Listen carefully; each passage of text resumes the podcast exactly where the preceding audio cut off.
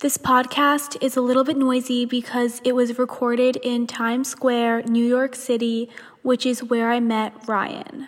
Hello, everyone, and thank you for tuning in to The Breakdown, D Formulas podcast, where we deconstruct the college formula for you. I'm here today with Ryan, who's going to be a rising junior at Stanford University studying symbolic systems artificial intelligence. Ryan, thank you for joining us today. Yeah, pleasure.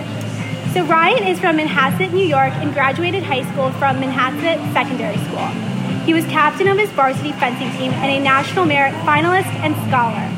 So I know the West Coast is known to have a completely different culture from the East Coast in terms of lifestyle, such as being a lot more chill and less competitive than the East Coast, which is known to be quote unquote like cutthroat. So what are your thoughts on that? Sure, yeah. Um, it's definitely, you know, something that's really apparent once you step onto campus. So everybody at Stanford's very friendly, and you know I've never really had a class where I felt like I'm competing against other people. The only really competition is me competing against myself, and you know asking friends to study together, asking for help whenever, and providing help whenever I can. Um, and so that's a huge I guess cultural difference between you know Stanford and the other schools on the East Coast, and that's definitely something that's been you know really great to have.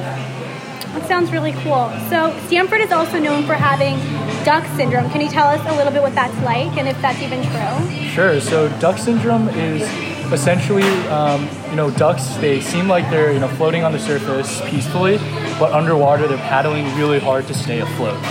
And you know, honestly, that is true. Um, you know, people always seem like they're having the greatest time of their life, but you know, when you actually dig deep into it, people are working super hard whenever you don't see them at social events, and they're always working to improve on themselves um, in a non-competitive manner, which I really love. And you know, duck syndrome isn't really that bad. It's just you know what it takes, the grind it takes to make it. Nice. So you're also a teaching assistant at Stanford School of Engineering. Can you tell us what that's like and what exactly you do? Sure. So I'm a teaching assistant for our School of Engineering's public speaking program. And so what that's like is, you know, I teach students from undergrads to graduate students to business school students, you know, how to effectively communicate their ideas in the best way possible and give them t- uh, trips, tips and tricks to, you know, navigating public speaking. Very cool. So, are most of the classes at Stanford taught by professors or like TAs like yourself? So, I can't really think about um, you know, any classes that's not really taught by professor, any major classes. So, you know, what, how most classes are structured is you'll have lecture, and the professor will teach that lecture, and once a week you'll break up into section where the TAs uh, like explain everything to you, go over concepts, and know make sure your understanding of that topic is ingrained. Um, and so yeah, it's a really great mix of you know getting information from the source at lecture, but really also solidifying your understanding of it with fellow students or graduate students. That's great to hear. So, Ryan, you're a young entrepreneur and you just recently launched your own company called NuFare, which helps college students find cheap, low fare travel flights. So, can you tell us a little bit more about your New Fare company and how you got this idea? Sure. So it's very interesting because you know normally people travel by you know finding one-way flights or a round-trip flight. But what many people don't know is that airlines have something called multi-city tickets, specifically open jaw tickets. So what that means is you can find you know flight from New York to London, and instead of you know returning to New York via London, you'll return via Paris. So that is all in the same ticket, and you know many airlines will price that super super cheap. And so we're leveraging that, and in addition, the you know evolution of millennial travel to you know unconventional destinations, and we're piecing together really interesting itineraries for students to you know explore non-conventional places at you know half the cost. And so you know if you're really interested in travel, want to see what your options are, make sure to check out nufaretravel.com, which is n-u-f-a-r-e travel.com. For sure. So Stanford is known for being a school to cultivate student entrepreneurs' interests. So, what are your thoughts on that? Do you think Stanford helped you um, develop this idea and with your startup?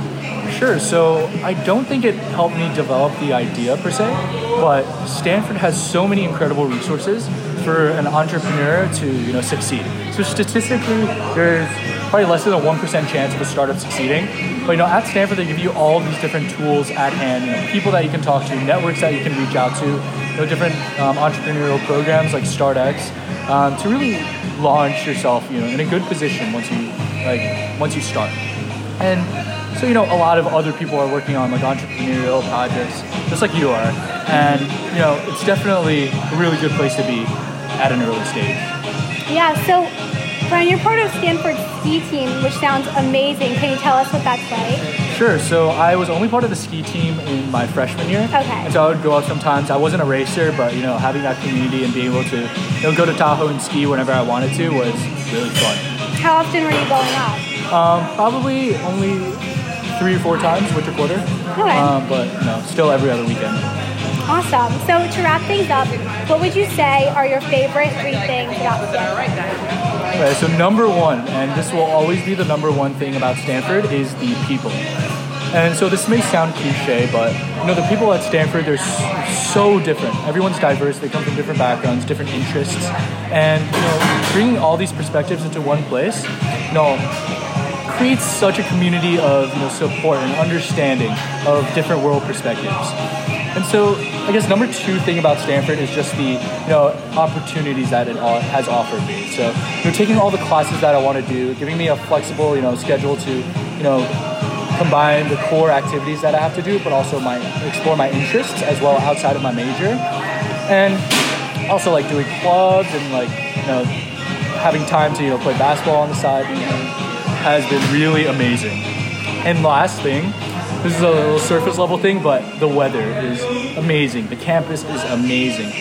And, you know, it never gets old just biking around from your dorm to through the main quad to class in the engineering quad. It's always a beautiful bike ride, and you know every day I'll you know stop in front of Memorial Church and be like, hey, wow, I made it here, um, and you know just and like take a step back and say, wow, this has been great. That sounds really cool. So to finish, what would you say is the single most important thing you would tell your high school self? I would tell my high school self to, you know, chill out a little bit. Um, like throughout, you know, elementary, middle, high school, I was, you know, always worried about this one goal, which was getting into Stanford. And you know, at the point where you know I finally got in, um, that transition between senior year and college, I, I didn't know what to do because I had already you know gotten into college, but um, it really isn't about you know where you go to college. It's more about you know what work ethic you develop, you know what attitude you develop throughout high school, and you know how you approach different problems. At the end of the day, oh, like you know academically, what you're doing is solving problems. How you're going to progress through your career is you know how do you work on a team well? How do you communicate well? How do you translate your analytics into something tangible? And so I believe these skills, these soft skills, but also these like attitudes are much, much more important than what school you end up going to. It was a pleasure having you on the breakdown. And thank you all for tuning in. Be sure to come back soon and we'll keep deconstructing the college formula. You can download D Formula on the iOS store to meet with a college student on campus or through video chat. For more information, you can check out our website at deformula, which is D E F O R M U L A dot com. If you're interested in a feature on the breakdown, email us at thebreakdown at deformula.com.